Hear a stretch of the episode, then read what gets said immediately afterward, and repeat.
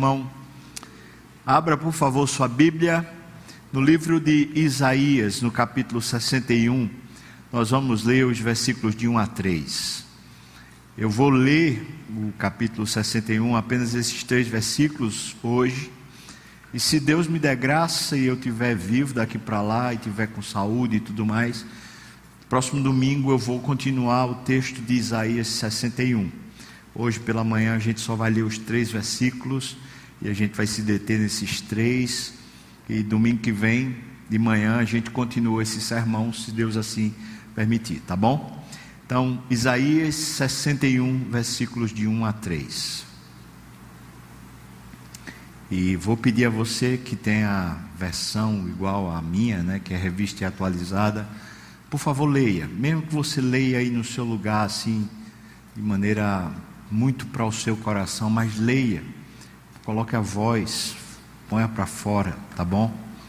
Vamos lá. O Espírito do Senhor Deus está sobre mim, porque o Senhor me ungiu para pregar boas novas aos quebrantados, enviou-me a curar os quebrantados de coração, a proclamar libertação aos cativos e a pôr em liberdade os algemados, a apregoar o ano aceitável do Senhor e o dia da vingança do nosso Deus, a consolar todos os que choram e a pôr sobre os que em Sião estão de luto uma coroa em vez de cinzas, óleo de alegria em vez de pranto veste de louvor em vez de espírito angustiado, a fim de que se chamem carvalhos de justiça plantados pelo Senhor para a sua glória. Amém. Ó Senhor, como naquele dia que o Senhor estava na sua cidade, a cidade de Nazaré, e o Senhor abriu esse texto e falou: Ó Senhor, nós contamos com a tua doce presença. E o Senhor também pregue para nós esse texto hoje, Senhor. Do mesmo jeito que o Senhor fez lá em Nazaré. A gente tem essa esperança. E apesar de mim e de ser tão fraco e pequeno, eu creio que o Senhor pode. E apesar também de todos nós sermos muitas vezes sem ouvidos para ouvir, eu sei que o Senhor pode nos fazer escutar. Então nós confiamos, Senhor, que o teu poder e a tua presença podem fazer alguma coisa nova em nós. No nome de Jesus. Amém, Senhor Deus. Amém. Lá em Lucas, no capítulo 4, você vai encontrar Jesus fazendo a exposição desse texto. Jesus foi para Nazaré estava lá na casa ou na região, na área onde as pessoas estavam acostumadas com ele e o conheciam de maneira muito familiar. Tinha crescido naquela terra, brincava pelas ruas com os outros meninos, e Jesus foi uma criança normal, apesar de ser anormal, porque ele era Deus também. E essa familiaridade parece que atrapalhou a capacidade dos nazarenos, das pessoas de Nazaré, enxergarem quem estava diante dele. E o sermão de hoje é sobre essa incapacidade que temos de enxergá-lo. Os nazarenos estavam diante dele fisicamente, e mesmo ele estando fisicamente, falando, de maneira que o som dele se propagava aos ouvidos, tocando nele, abraçando ele, recebendo curas e sinais dele, mesmo assim. O povo de Nazaré não conseguiu percebê-lo. Eu sei disso, está aqui, Lucas capítulo 4. Eu vou ler o texto porque é muito interessante. Diz assim, versículo 16: indo para Nazaré, onde ele fora criado. Ele entrou num sábado na sinagoga, segundo o seu costume, e levantou-se para ler. Isso era um rabino que fazia. Então lhe deram o livro do profeta Isaías. E abrindo o livro, achou o lugar onde estava escrito: O Espírito do Senhor está sobre mim, pelo que me ungiu para evangelizar aos pobres. Enviou-me para proclamar libertação aos cativos e restauração da vista aos cegos, para pôr em liberdade os oprimidos e apregoar o ano aceitável do Senhor. Tendo fechado o livro, devolveu ao assistente e sentou-se. E todos na sinagoga ficaram com os olhos fitos nele. Então passou Jesus a dizer-lhes: Hoje se cumpriu a escritura que acabais de ouvir. Eu quero destacar isso que Jesus está fazendo. Ele está dizendo: hoje se cumpriu essa escritura. Ele não está falando que irá se cumprir. Ele está afirmando que naquele momento se cumpria. Ora, essa palavra que está lá em Isaías 61, me parece, né, faz a gente entender que ela se refere à cruz, se refere à obra salvadora de Jesus. E não teria muito problema a gente fazer essa aplicação, mas a, o sentido primeiro, primário desse texto, de Isaías 61, não é referente diretamente à cruz e à obra da cruz, mas é referente diretamente à presença e à pessoa de Jesus estando em algum lugar. O texto diz isso, ele diz: Hoje se cumpriu a escritura que acabais de ouvir. O texto diz assim, versículo 22: Todos lhe davam testemunho e se maravilhavam das palavras de graça que lhe saíam dos lábios e perguntavam: Não é este o filho de José? Disse-lhe Jesus: Sem dúvida, citar-me-eis este provérbio: Médico, cura-te a ti mesmo. Tudo o que ouvimos ter se dado em Cafarnaum, faz-o também aqui na tua terra. Jesus está dizendo isso, que ele sabe o que é que está se passando no coração das pessoas de Nazaré. Está dizendo duas coisas. Primeiro, eles estão afirmando o seguinte: você primeiro precisa se curar para curar a gente. Cura-te a ti mesmo, para fazer alguma coisa que a gente consiga acreditar. Segunda coisa que ele está dizendo é: faz os sinais aqui entre nós que tu fizeste lá em Cafarnaum. Nesse momento do ministério de Jesus, ele está morando em Cafarnaum, a, a cidade onde Pedro morava.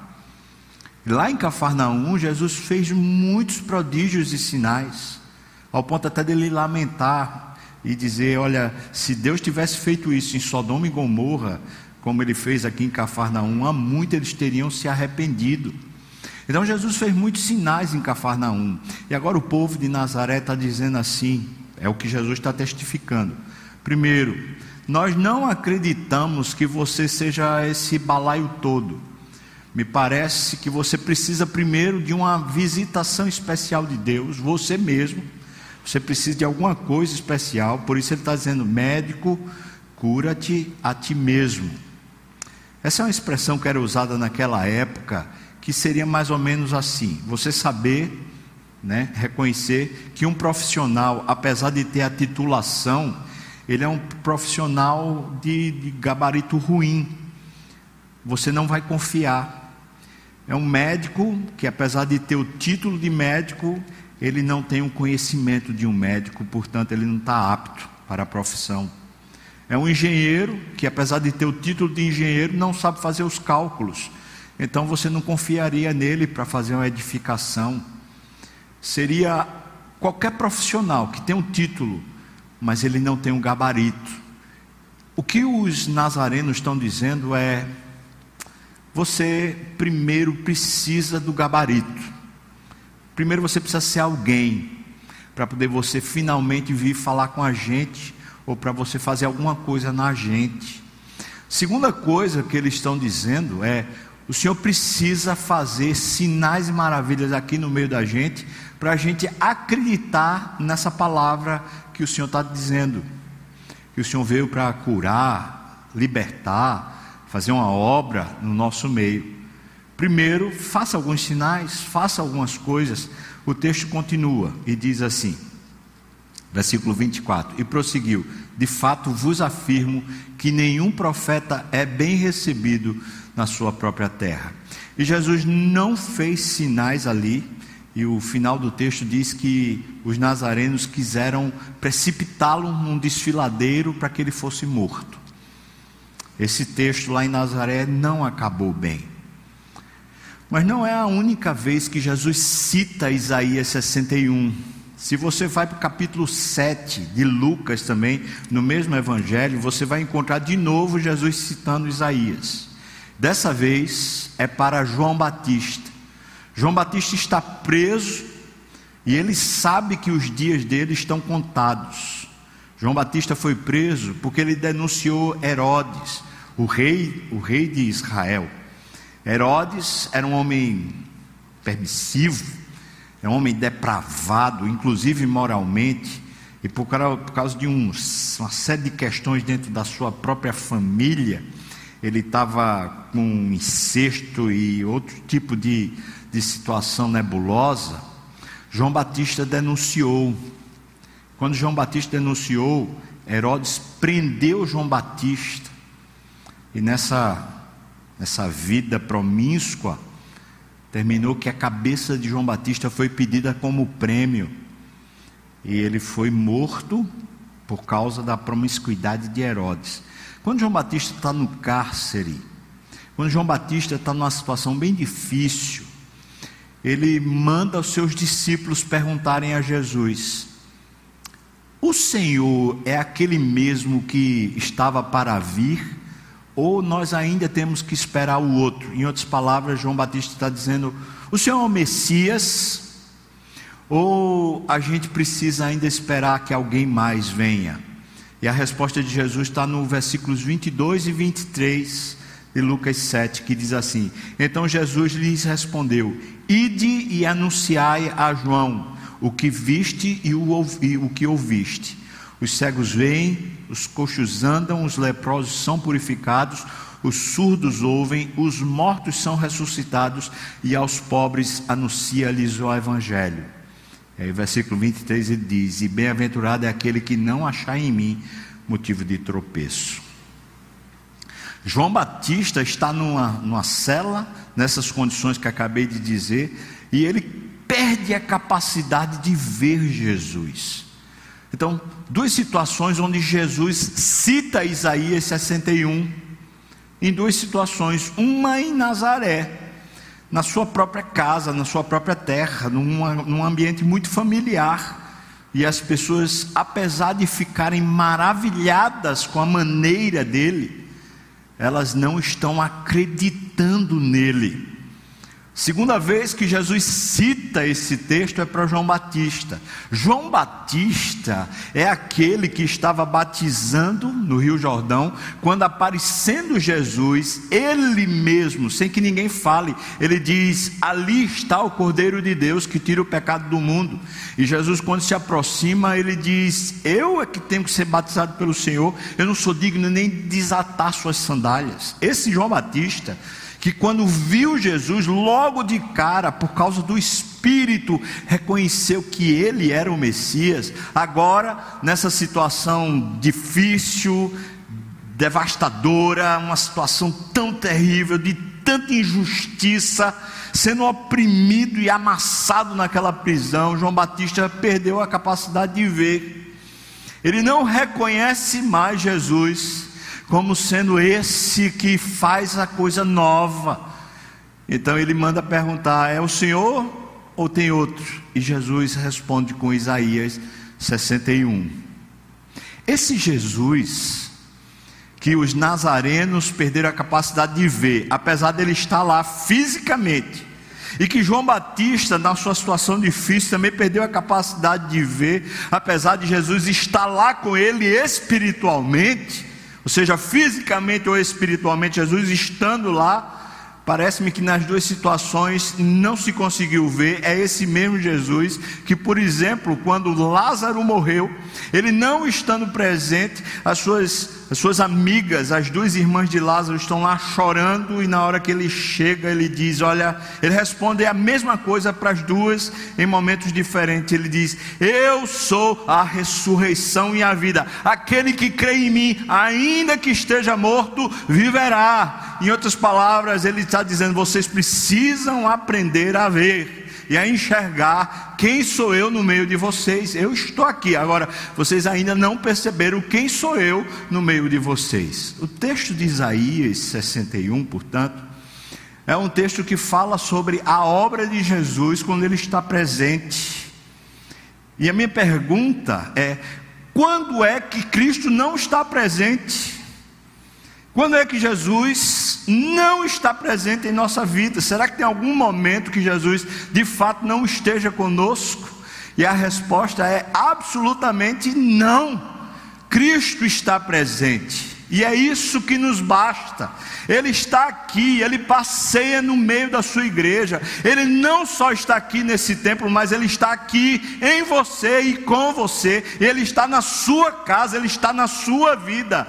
E o que é que ele faz estando presente? Está aqui pelo menos sete obras que Jesus faz, que lhe restaura, que lhe reanima, que lhe fortalece e que lhe levanta. Pelo menos sete obras estão descritas aqui nesse texto, nesses três primeiros versículos. É sobre essas obras que eu queria falar com você.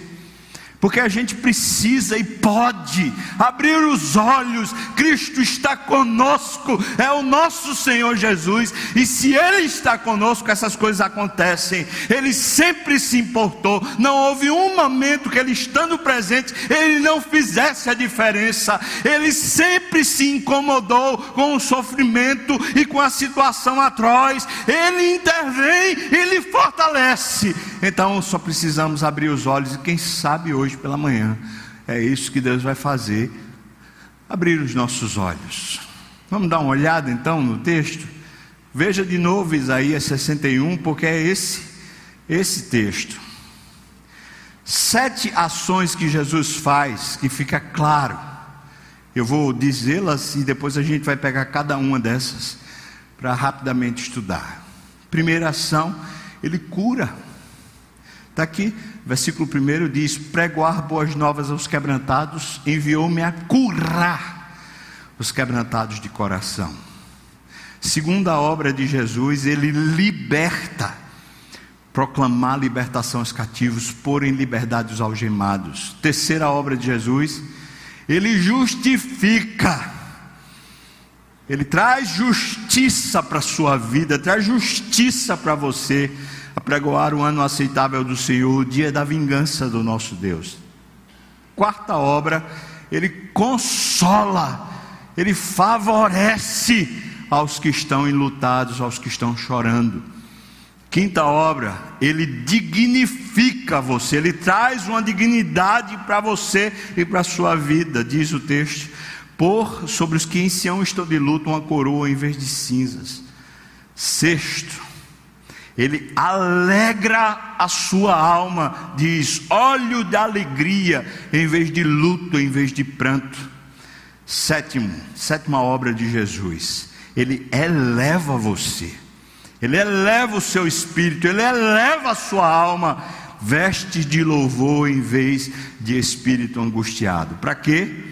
Para que a gente seja, não para que a gente faça mas para que a gente seja carvalhos de justiça, plantados pelo Senhor, para que Deus seja glorificado por nós aqui na terra. Louvado seja Deus, porque temos um Cristo entre nós, um Cristo que não cessa sua obra e que está continuamente, pelo menos, fazendo uma dessas obras. E talvez se a gente separasse isso por dias da semana, cada dia Jesus está fazendo alguma coisa nova na sua vida, cada dia Ele está talvez curando, libertando, justificando, favorecendo, dignificando, alegrando, elevando, quem sabe fazendo alguma coisa nova na sua vida e hoje é dia dele fazer também. Vamos então para elas? Veja que o primeiro versículo né, tem dois, duas obras de Jesus. O texto diz: O Espírito do Senhor Deus está sobre mim, porque o Senhor me ungiu para. Deixa eu só explicar essa sentença para a gente começar. Jesus se apropria dela, como a gente falou lá em Nazaré, e está dizendo que essa é uma obra espiritual, porque é o Espírito do Senhor quem faz e quem unge. Unge aquele que executa, e quem executa é o Senhor Jesus. Então vamos pensar aqui comigo. Essa obra, na sua essência, ela é espiritual. Ela pode se tornar física, material, mas em essência ela é espiritual. Por isso que diz que é o Espírito do Senhor. Segunda coisa que esse texto está dizendo logo de cara nessa primeira sentença. Quem faz isso é o Messias, é o enviado, é o Salvador, é aquele que se importa, é aquele que desce da sua glória para habitar com um povo estranho e um povo sujo, cheio de pecado. É aquele que não se importa em perder para poder fazer você ganhar. É aquele que não se importa em se sujar para fazer você ficar limpo. É aquele que não se importa em morrer para fazer você viver. É aquele que não se importa em perder a presença de Deus para fazer você amigo de Deus. Jesus Cristo é esse, o Messias, o prometido, o ungido, o qualificado. E se o povo de Nazaré não conseguia ver o qualificado de Deus, é por cegueira espiritual. Não é porque lhe faltava a presença física, mas por cegueira espiritual. E se João Batista não conseguia ver o Messias, é porque lhe faltava vista, faltava espírito, porque Jesus já tinha sido reconhecido por ele mesmo, espiritualmente espiritualmente como sendo o Messias de Deus.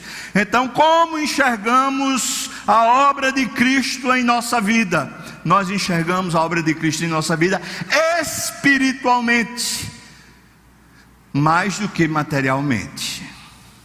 E quando enxergamos espiritualmente, a realidade material muda. Mas a realidade material só muda depois que enxergamos espiritualmente. Vou dar um exemplo. Nós encontramos Silas e Paulo tendo sido presos porque estavam pregando o evangelho. E eles tinham libertado uma moça que estava endemoniada. Como está aqui em Isaías, ele veio para libertar os cativos, principalmente espiritualmente. Eles tinham libertado uma moça que estava endemoniada e por causa disso eles foram presos, Paulo e Silas. Agora eles estão em prisão, estão agrilhoados, eles estão com grilhões nas mãos e nos pés, e aquela maneira romana de se prender naquela época, eles estão em Filipos, e aquela era uma cidadezinha que denotava toda Roma, ou seja, Filipos era uma espécie de Roma fora de Roma dentro do Império Romano, eles estão agrilhoados com grilhões nas mãos, com grilhões nos pés, e entre um, um, o pé e a mão existe uma tora de madeira. Então eles estavam presos nessa posição. Imagine você passar a noite toda preso numa posição como essa, depois de você ter sido açoitado. Está lá Paulo e Silas. Qual era o motivo de estar preso? Pregar o evangelho e libertar uma moça que estava endemoniada.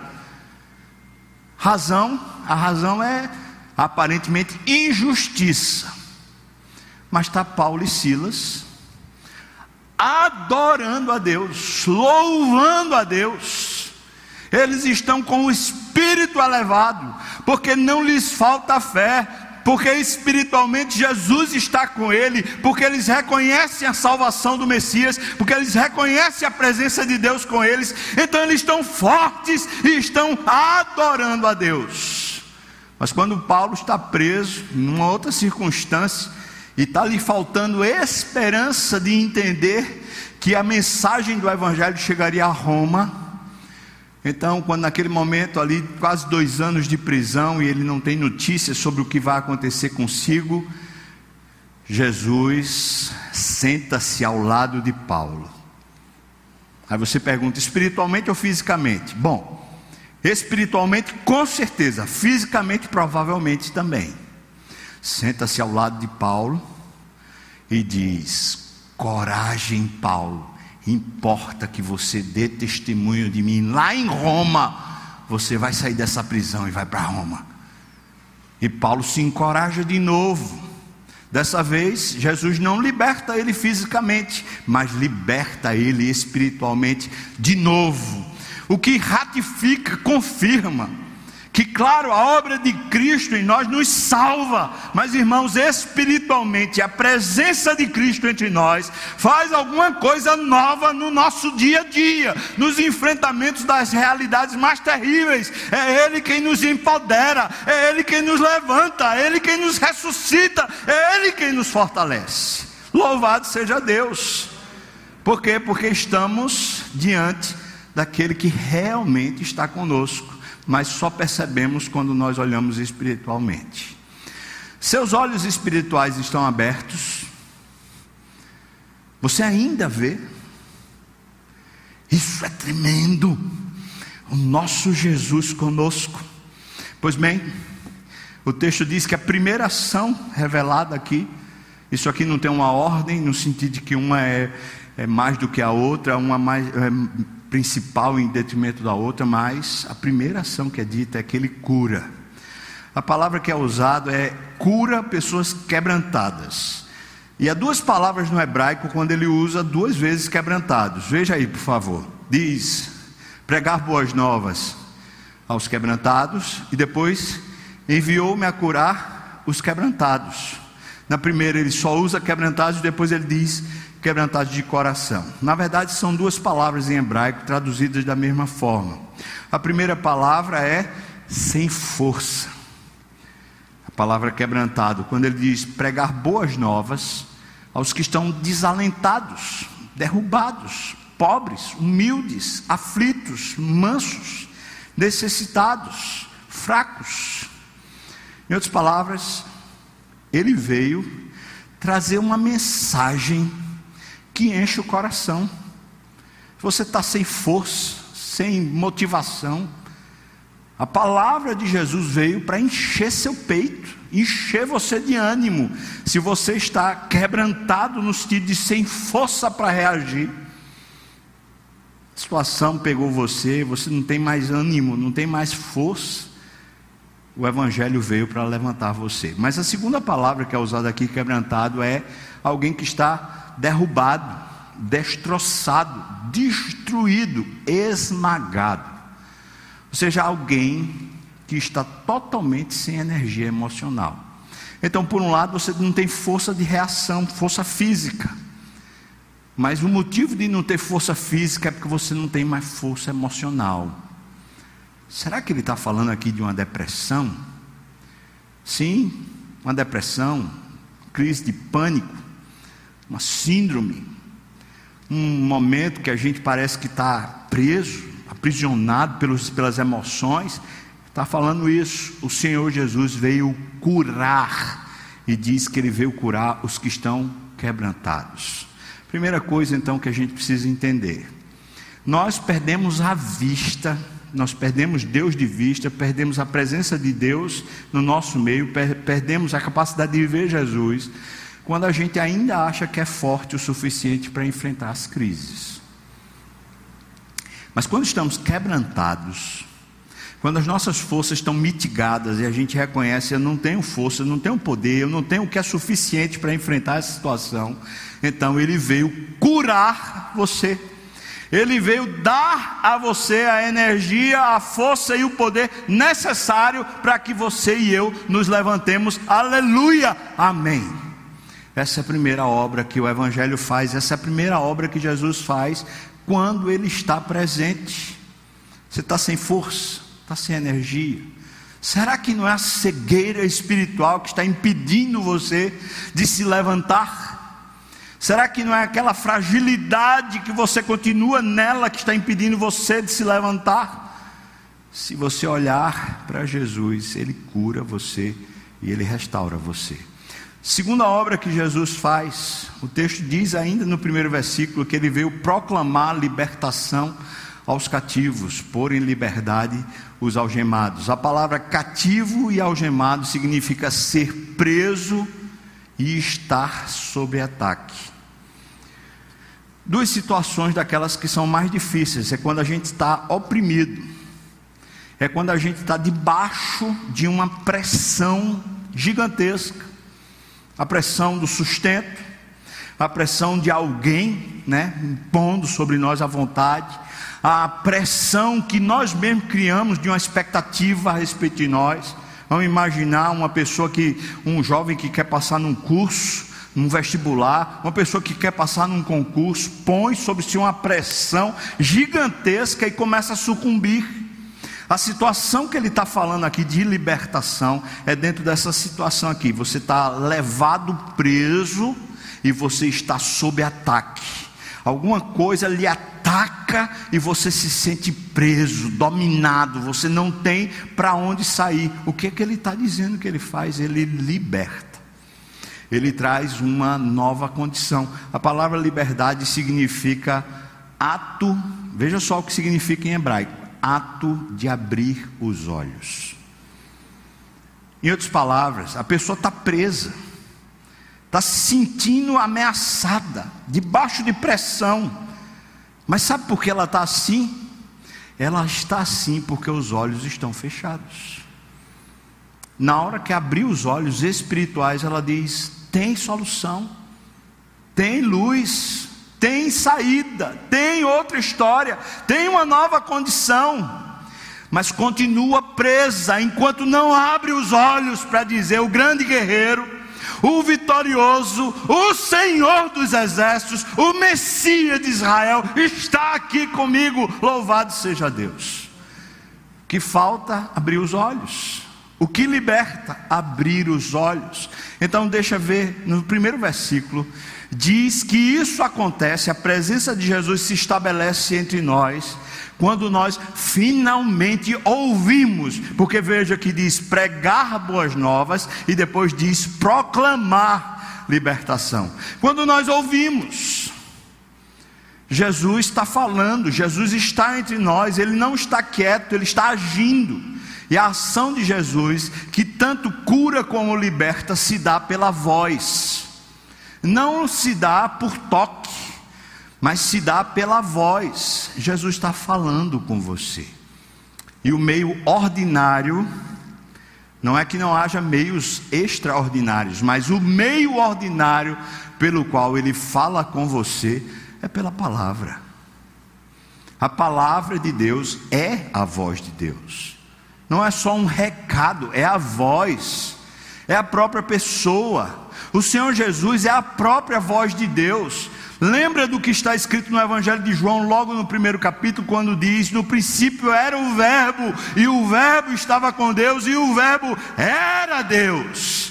Ele é o Verbo de Deus, Ele é a voz de Deus, Ele é a proclamação de Deus. Quando Ele está com você, se você abrir os olhos, se você finalmente enxergá-lo espiritualmente, a voz dele ecoa sobre sua vida e finalmente Ele liberta e cura, restaurando você dessas prisões emocionais, delas, dessas situações onde a pressão parece que não, não, não tem jeito, não tem saída, não tem condições. Você tem ouvido a voz de Deus? Tem dado espaço para a voz de Deus falar com você? Eu quero lhe lembrar de João Batista, homem de Deus, santo. Jesus disse: entre os homens nascidos de mulher, não há, não há na terra semelhante a João. E Jesus, quando diz isso, ele está elogiando, está falando que ele era extraordinário. Mas perceba, no momento onde ele está debaixo de uma pressão, de uma prisão, de uma situação de injustiça, quando ele está com as suas emoções tomadas, tragadas, ele não consegue mais ver.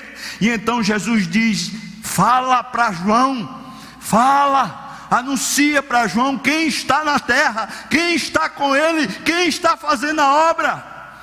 E então os discípulos voltam para João.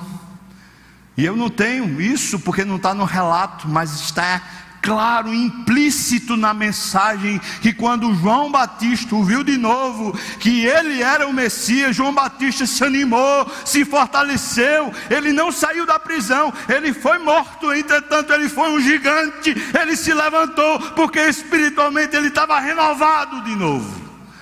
Louvado seja Deus. Nós podemos ver, nós podemos ouvir. Quando João, o apóstolo agora, não Batista, escreve no ano 90, 94 por aí, a sua primeira epístola. Estou falando do Apocalipse, não. Primeira epístola, ele diz: O que temos ouvido, o que temos visto, o que nossas mãos apalparam. Você percebe o que João está dizendo?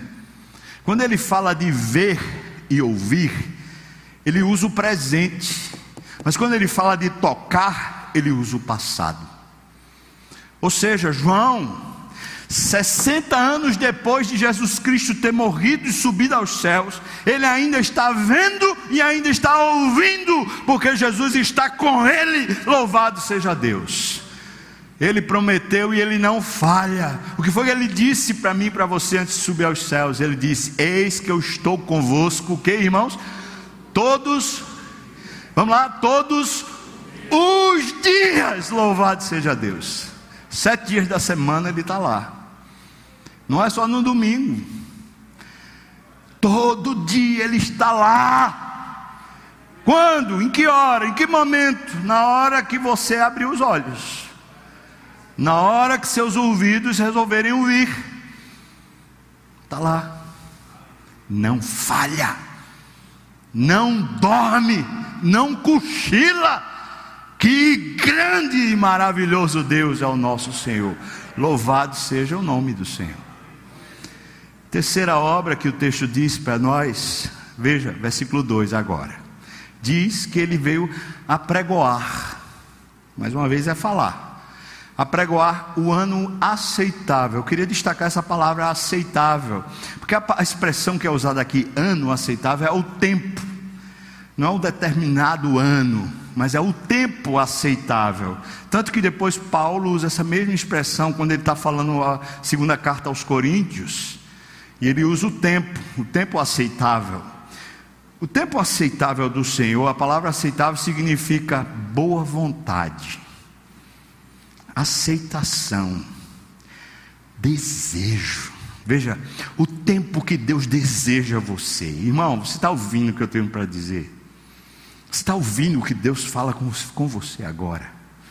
Eu desejo você. Esse é um tempo onde eu estou desejando você. Um tempo de oportunidade a palavra aceitável significa Deus está aceitando você. Deus está com boa vontade a seu respeito. Deus está cheio de prazer, como ele estava quando ele recebeu Jesus e disse: Este é meu filho amado em quem tenho todo o meu prazer. Louvado seja Deus que ele tem prazer na sua presença.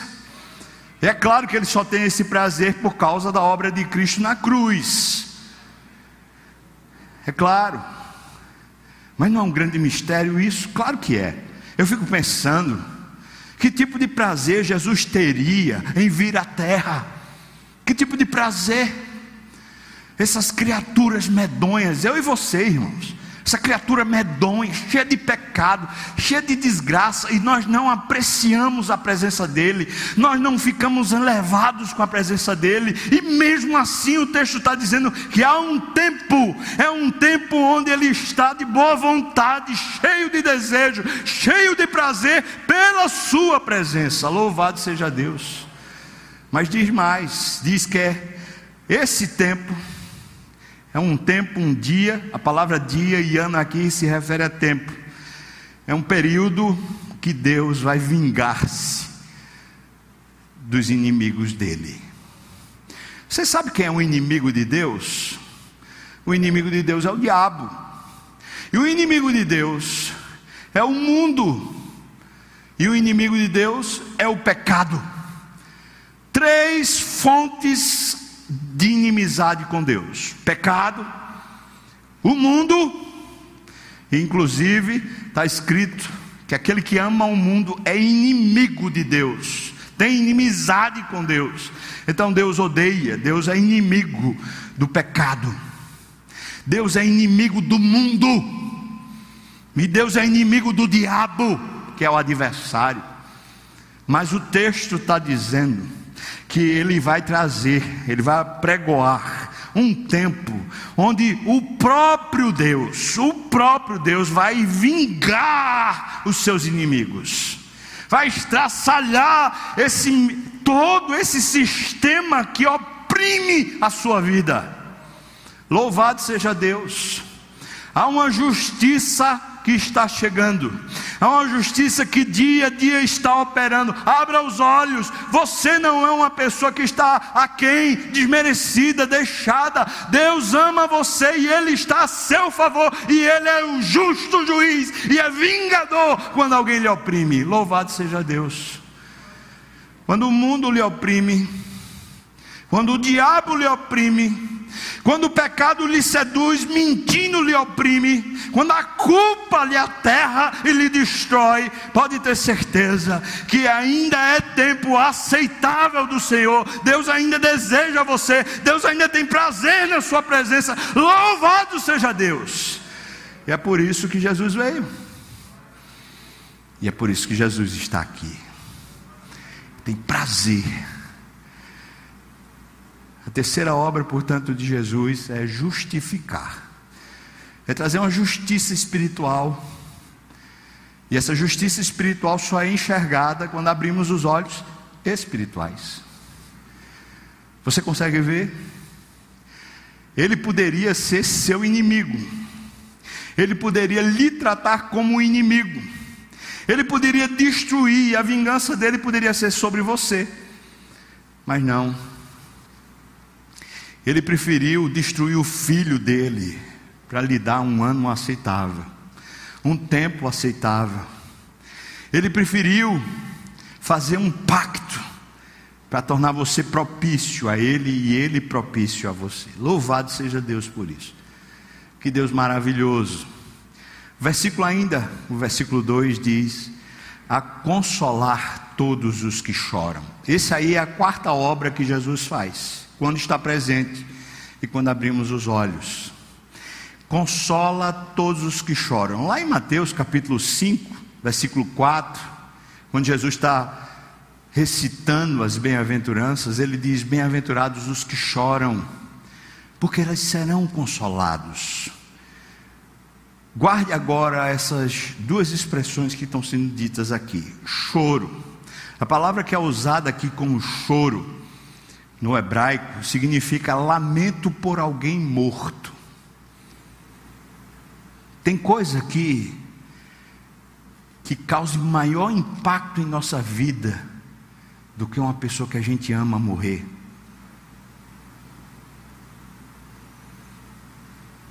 Tem alguma coisa que faça a gente sofrer mais?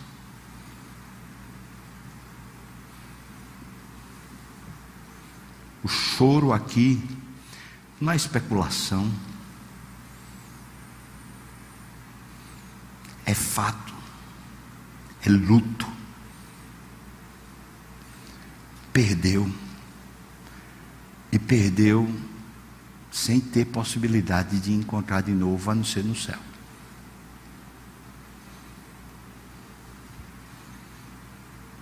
Aqueles que acompanham o momento de pastoreio têm visto diariamente, estamos orando pelos enlutados.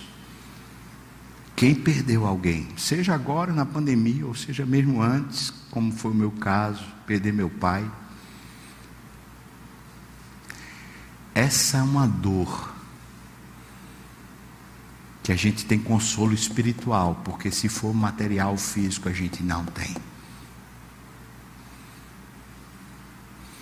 Consolar os que choram, lamento por alguém morto. Mas não é só lamento por alguém morto, não.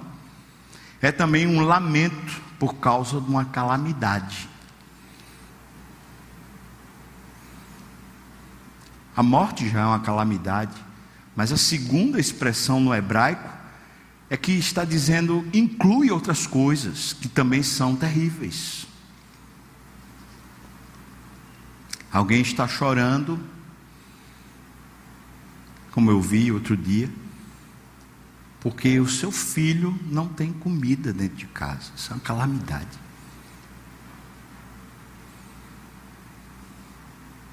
Alguém está chorando porque recebeu um diagnóstico E o diagnóstico é como uma sentença de morte. Alguém está chorando porque o amor da sua vida, o grande investimento da sua vida, está rebelde. Um filho que está longe do Senhor, um cônjuge que não quer mais nem Deus nem a igreja, e a pessoa está chorando. Isso é uma calamidade. Não houve uma morte, mas é terrível. E a pessoa fica com essa ânsia, fica com essa angústia. O pai vai dormir e pensa: e meu filho, e minha filha, quando é que eles vão ser salvos? Quando é que eles vão amar a Deus? Quando é que eles vão se voltar para o Senhor? Quando? E algum realmente chega a duvidar e fala assim: não vai acontecer. No desespero, chega para a igreja e fala assim: Pastor, me ajude. Pastor, faça alguma programação na igreja para o meu filho participar. Meu pastor, ligue para o meu filho, chame meu filho. Lembro-me quando era pastor de jovens aqui da igreja, de pais desesperados, falando comigo assim: por favor, fala com meu filho. Lembro-me de madrugadas que eu passei no carro com jovens daqui da igreja que tinham abandonado o Senhor. A noite em clara, devolvi o filho, 5 horas da manhã, na porta de casa, depois de ter passado a noite toda no posto, conversando com ele, num posto de gasolina, sentado no carro, conversando. Eu saí arrasado, chorando, mas o menino subiu para ir dormir ou para fazer sei lá o que, longe do Senhor, e até hoje está perdido. Ora, eu, como pastor, sem nem ser pai, coração fica pequeno, arrasado. Imagine o pai, imagine uma mãe, um filho metido nas drogas, um parente querido metido nas drogas. A pessoa fala assim: Meu Deus, meu Deus, não tem jeito. Calamidade. Um filho, uma filha que diz: Eu sou homossexual. Para uma pessoa que é crente, para um pai e uma mãe que é cristão, sabe quanto Deus tem abominação por esse pecado. A pessoa fala: Meu Deus do céu, como é que eu faço agora? E entra no desespero. Às vezes, às vezes a gente está gostando tanto de alguma situação, ou está querendo tanto uma situação, que só o fato da gente não receber aquilo, para nós, é como uma calamidade. Um namoro que acaba. Quem olha de fora fala: não, não é calamidade, não. A pessoa namora com outro, casa com outro. Mas para a pessoa que está sofrendo, fala: é uma calamidade. Eu estava sonhando, estava projetando, era, era a minha vida um casamento que acaba. E agora? E agora? Se a pessoa é crente e o casamento se acabou, aí é que é pesado ainda. Fala, meu Deus, agora não tem mais jeito, eu estou em pecado, dissolveu-se o meu pacto, minha aliança, o que é que eu faço? Veja que o texto está falando sobre isso, ele está dizendo: é o lamento por alguém morto ou é o lamento por causa de calamidade.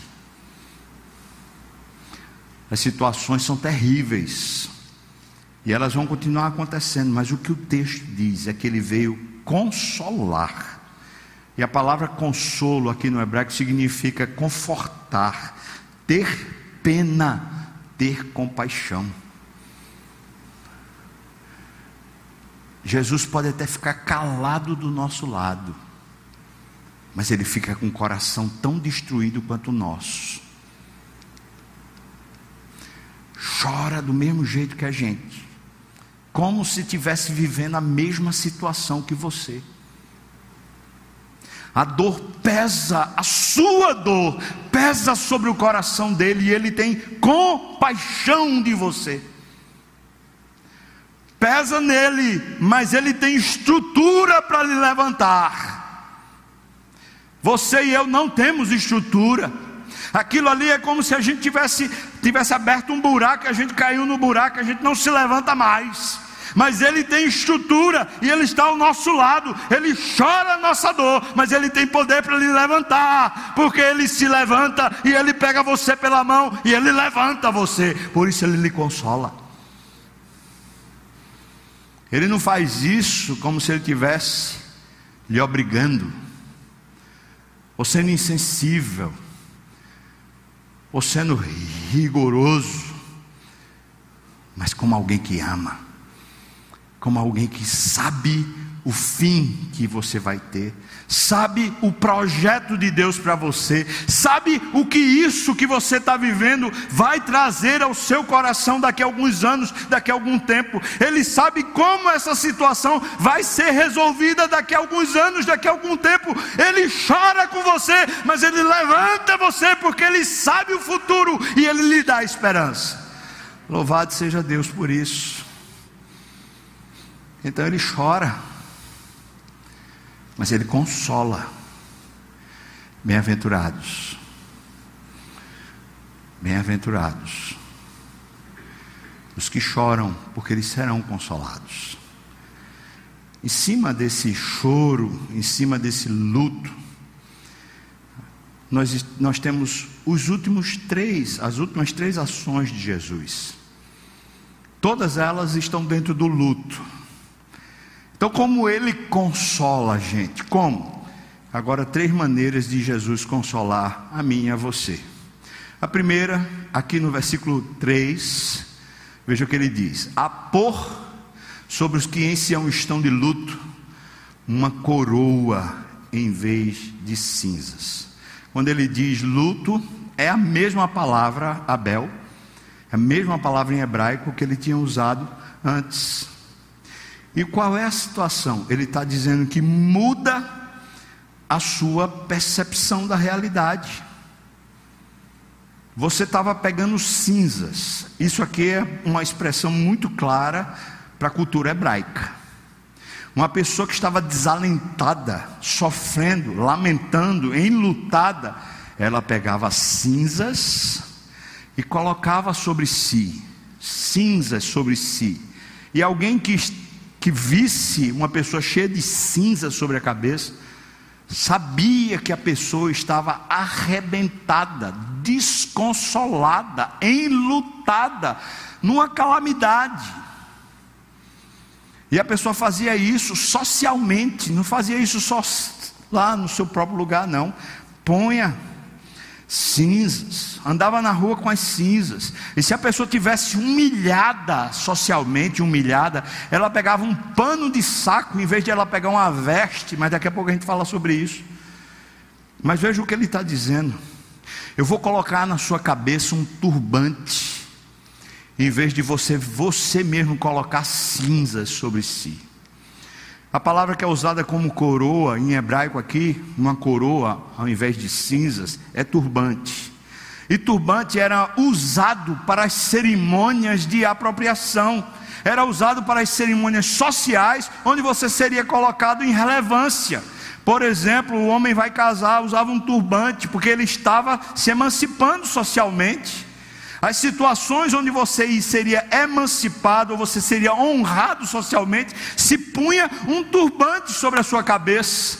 Veja o que Deus faz comigo e com você, no meio da calamidade, no meio da perda, Ele inverte a maneira da gente ver de perceber, de raciocinar. É na sua cabeça que começa a mudar. O consolo de Deus começa na nossa mente, a nossa maneira de perceber a situação. Se antes a gente só trazia para a mente cinzas, se antes a gente só acumulava sobre a cabeça cinzas, agora Deus pega e coloca um turbante, Ele faz você ver o que a Cristo e a obra de Cristo fez em você. Ele fez você assentar-se com Ele mesmo nas regiões celestiais. Ele fez você se assentar com os príncipes. Ele honrou e homenageou você sem você merecer. Louvado seja Deus. Ele lhe deu um nome e uma apreciação. Quando a gente enxerga, a nossa cabeça começa a mudar. E quando nossa cabeça começa a mudar, as emoções vão chegar. Podem não chegar na mesma hora, mas o consolo vai chegar. Segundo, segunda maneira de Deus consolar, que já é a sexta ação que Jesus faz aqui nesse texto: óleo de alegria em vez de pranto. Bom, o óleo, o óleo da unção, é uma figura gigantesca na Bíblia. E eu não tenho nem como, só isso seria um sermão, então não tenho como deter, me deter nisso.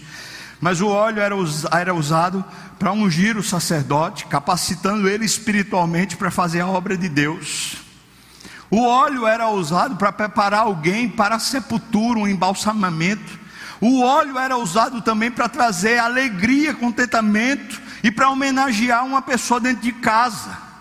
Por exemplo, um filho que passou no vestibular, como é que se celebrava um negócio desse? O pai pegava, botava óleo sobre a cabeça do filho e dizendo para todo mundo: Olha que meu filho passou. Aquele óleo era uma maneira de representar, representar o ápice, a glória que aquele filho conquistou naquele momento da vida dele. Mas o óleo também era medicamento, ajudava a pessoa a se recuperar fisicamente das doenças, das sequelas. O óleo também representava cuidado, acolhimento, aquele momento que você está precisando de dengo, você está precisando de um carinho, de alguém que põe você no colo. O óleo é esse dengo, esse carinho, esse cuidado. O óleo também representa na Bíblia proteção. Por exemplo, recebi até essa semana de um membro daqui da igreja uma explicação a respeito disso. Lá no Salmo 23, versículo 5 diz: Unges-me a cabeça com óleo. Você sabe o Salmo 23, Salmo do pastor. O Senhor, meu pastor, nada me faltará. Porque se ungir a cabeça de uma ovelha com óleo? Porque quando você botava óleo na cabeça, você protegia ele dos das moscas, dos insetos que ficavam o tempo todo querendo tomá-lo protegia também para que as, as galhas dele, o, o, chifre, ficassem untados e ele não ficasse preso e morresse preso em algum lugar. Ora, o óleo era uma proteção também. Então veja como essa figura é gigantesca na Bíblia. Ele está dizendo que ele põe óleo de alegria, que também é traduzido como sendo esse óleo de honra, de homenagem. Tudo isso denota alegria. A ovelha que recebia o óleo ficava em paz, porque os mosquitos não ficavam mais enchendo a cabeça dela. O óleo que era para os sacerdotes trazia honra social e trazia unção para ele fazer a obra de Deus. O óleo que era a preparação para o embalsamento também fazia com que toda a família se sentisse reconfortada, trazia alegria para a família. O óleo que era o acalento, o carinho, também significava isso, esperança, significava motivação nova, alegria. Por isso, quando ele está dizendo óleo de alegria, ele está falando que Deus há de agir nas suas emoções. E vai trazer uma coisa nova. Em vez de o pranto ser o, continuamente o reforço na sua alma, o luto, a palavra pranto é a mesma de luto, ele vai trazer um negócio novo para as suas emoções, ele vai dar acalento, ele vai dar unção, ele vai dar força, ele vai dar acolhimento, ele vai dar carinho, ele vai dar sossego, ele vai trazer paz, ele vai trazer proteção, ele traz tudo isso no meio do caos. Louvado seja Deus. A sétima obra que ele faz diz: veste de louvor em vez de espírito angustiado. Claro que a palavra espírito angustiado aqui não é diretamente o luto, é outra expressão que ele usa. A palavra espírito em hebraico significa o nosso ser interior, o centro das nossas volições, das nossas emoções, aquilo que nós somos de fato interiormente. E ele está dizendo que esse ser interior está cheio de angústia, por isso é um espírito angustiado. A pessoa está cheia, está tomada de angústia. Claro que é uma, uma outra maneira de falar do luto. Essa expressão que ele diz, de repente vai colocar uma veste de louvor. Significa um estado de satisfação e reconhecimento. As vestes de louvor tinham a ver com a pessoa que queria louvar a Deus. ela ia homenagear ao Senhor, ela ia reconhecer Deus de alguma maneira pelas ações de Deus. Ou seja, se a pessoa saiu de um estado de total tristeza para um lugar onde ele louva, ela foi elevada do ponto do túmulo até a ressurreição. Ela foi tirada do ponto da sua catástrofe a um novo ânimo, a uma nova vida, a um novo alento. Jesus faz isso em você quando Ele está presente. Por isso eu pergunto para você: Jesus tem feito isso em você? E a minha resposta, preste atenção, não vou dar nem direito você responder. A minha resposta é sim. Ele não falha, ele não é infiel. Ele não cessa sua obra. Aquele que começou a boa obra em nós há de completá-la até o dia de Cristo Jesus. Ele continua sendo o mesmo e ele continua presente, porque ele disse e prometeu: Eis que estou convosco todos os dias até a consumação dos séculos. Será que está faltando para nós enxergarmos e ouvirmos? Porque quando vem um enxergar e o ouvir, parece que finalmente as coisas começam a mudar. Ele está aqui, irmão. Ele está na sua vida para lhe abençoar, para lhe levantar, para não deixar você refém de nada nem de ninguém. Levante-se no nome de Jesus.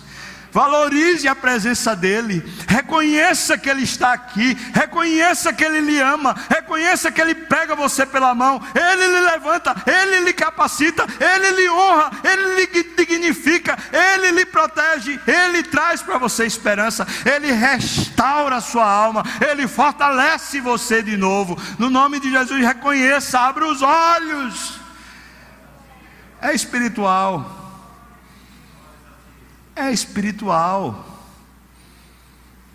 Depois que o nosso espírito está tomado de novo pela presença, a vida, na sua materialidade, ela ganha novas dimensões.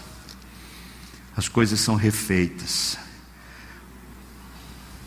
Cura, liberta, favorece, dignifica, alegra e eleva. Sabe para quê? Para transformar você num carvalho de justiça. Ora, isso é um símbolo, não é? O carvalho é uma força inexpugnável da natureza. O carvalho seria comparado ao concreto naquela época, o carvalho seria comparado ao, ao aço que a gente tem hoje, assim, um aço mais forte. O carvalho é aquela árvore que diz: Eu não quebro, eu quebro o machado, mas eu não, eu não arrebento. Ou seja, se nós somos essas pessoas tão frágeis, a presença de Jesus faz a gente ser forte. Se nós somos uma pessoa que estamos presa, a presença de Jesus faz a gente estar livre se nós somos as pessoas que a qualquer momento e a qualquer situação somos levados emocionalmente, a presença de Jesus faz você ser forte. Louvado seja Deus por isso. A fim de que se chamem cavalos de justiça, porque foram plantados pelo Senhor. E para que então ser tão forte? Para que também ter esse poder? Para que ser um carvalho? Para que a glória do Senhor nos visite e eu quero finalizar citando isso. Não tem coisa que impacte mais o mundo e faça o mundo reconhecer mais a glória de Deus na nossa vida do que quando estamos sofrendo e o ímpio olha para nós e ver esse poder da presença de Cristo em nós. Vê a gente sofrendo, vê a gente chorando, mas vê uma coisa também além vê uma presença além, vê um poder além, vê uma pessoa conosco que nos levanta. Não é chavão, não é palavras ditas ao vento, mas é um negócio que não deixa a gente se sentir desamparado, é uma coisa que faz a gente se levantar e de repente, aquele que estava destruído, desalentado, enlutado, empobrecido, enfraquecido, sabe por que muda? Porque estava cego e agora vê, ele estava sem ouvir, mas agora ele ouve, ele estava aprisionado, mas agora ele está liberto, ele estava triste, mas agora ele tem vestes de louvor, ele tem alegria e poder. Porque aconteceu uma coisa. Jesus foi visto. Jesus foi visto. O povo de Nazaré não viu, mesmo ele estando fisicamente. E João Batista perdeu de ver por causa das situações. Vamos ver? A minha oração é essa: Senhor, me faça ver. E faça também meu irmão e minha irmã ver. Tem muito de Deus para nós, irmãos. Tem muito. Vamos orar? Fique de pé, chamar o pessoal do louvor para vir para cá, para a gente poder cantar louvando ao Senhor. Ó Senhor, que coisa maravilhosa é a presença do Teu Filho entre nós. Que coisa maravilhosa é a gente poder reconhecer isso. Isso transforma tudo. Meu Senhor, a gente leu os textos que mostram pessoas que perderam isso, perderam a visitação, perderam a percepção. E eu clamo a Ti, Senhor, se há entre nós, qualquer que seja, seja o adulto ou a criança, seja o homem ou seja a mulher, seja o jovem ou seja o idoso, seja quem for, Pai, que esteja aqui entre nós, que perdeu a percepção, que já não consegue mais discernir, que já não consegue mais se animar, que já não consegue mais ter fogo no coração, oh Pai a tua palavra diz que é o Espírito do Senhor, na pessoa de Jesus, que faz todas essas coisas acontecerem em nós. E agora eu clamo no nome santo e precioso do teu filho. Faça um renovo acontecer nos corações. Traz de novo a clara percepção de que o Senhor Jesus não falha e Ele está conosco sempre, todos os dias. E cada dia há um renovo, cada dia há uma nova esperança, há um novo ato, uma nova obra do Senhor Jesus entre nós, Pai. Levanta o teu povo no nome santo de Jesus. Amém, Senhor. E que a graça do nosso Senhor e Salvador Jesus Cristo, o amor de Deus, nosso querido e amado Pai, a comunhão, o consolo, a bênção, o poder, o avivamento do Espírito, venha sobre nós o povo do Senhor, não só aqui agora, mas até quando o Senhor voltar e nos tomar para si. Aleluia. Amém. Vamos cantar.